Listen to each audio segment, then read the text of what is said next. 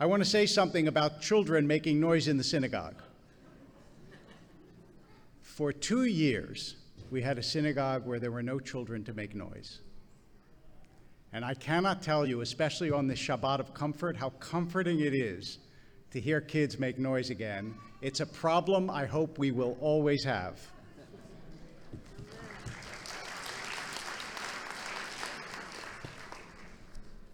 Now make sure they're quiet.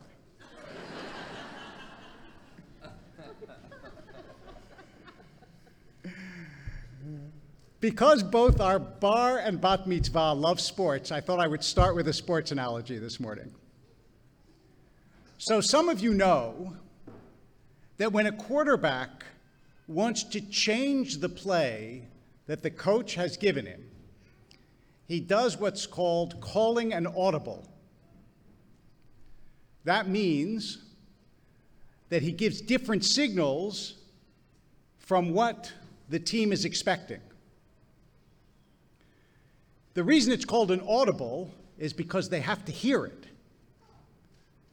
If you don't hear it, you can't carry out the play.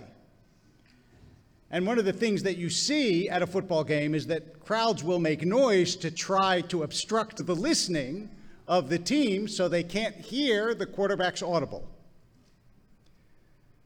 Another way of uh, describing it is to say that the quarterback calls a listen that's what he really does. And in a way, that's what the Torah does this morning. Moshe starts off by recounting how he pleads with God to listen to him and to allow him to go into Israel, but God will not grant that request. And then Moshe turns around, and throughout the book of Devarim, which remember is Moses' last speech, he uses over and over again in different formulations the word Shema, listen. The most famous, of course, is the Shema, which we read this morning.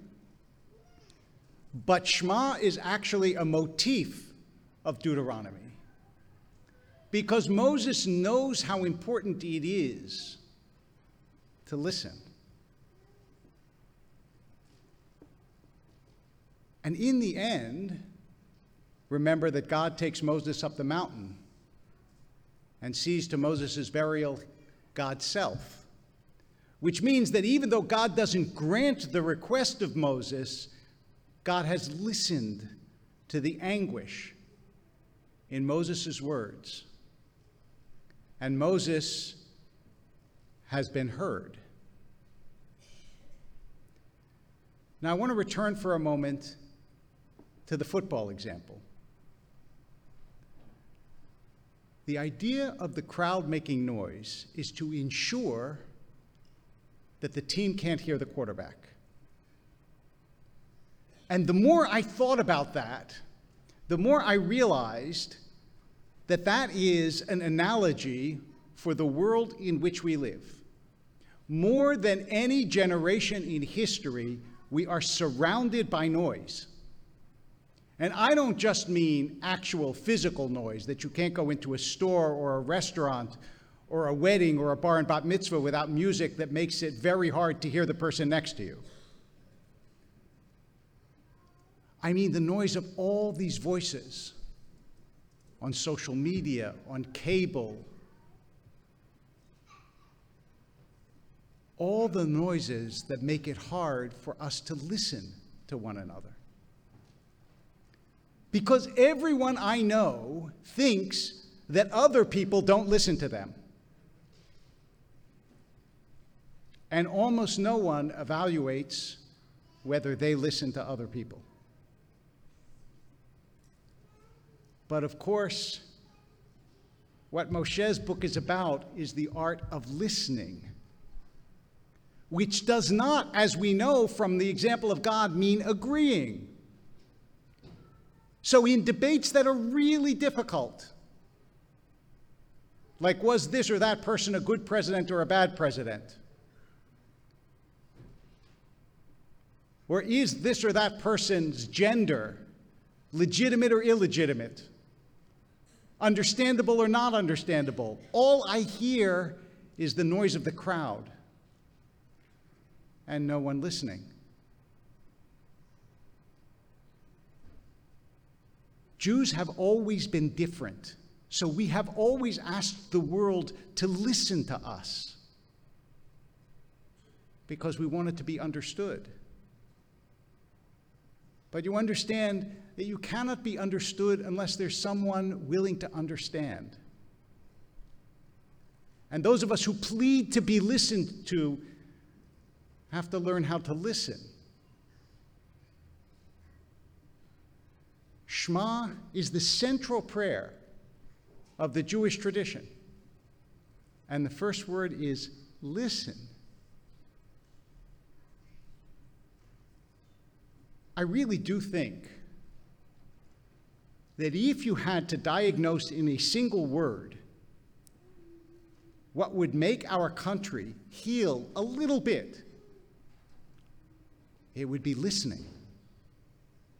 It would be if we all called an audible.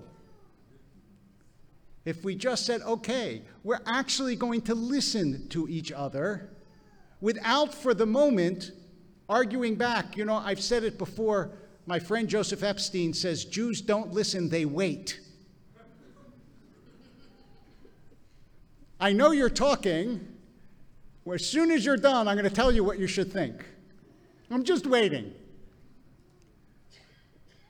But I once read a novel called The White Tiger, in which the author wrote, I'm not an original thinker, but I am an original listener.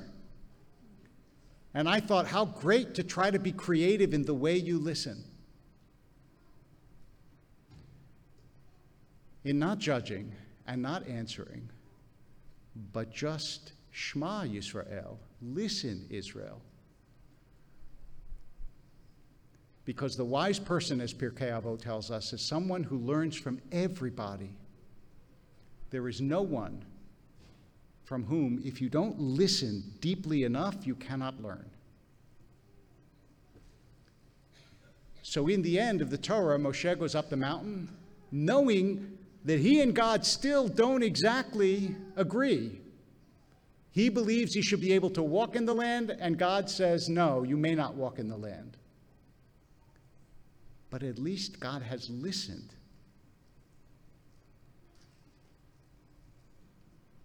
So maybe we can take the lesson of listening to one another and bring a little bit more peace to a noisy world. Shabbat Shalom.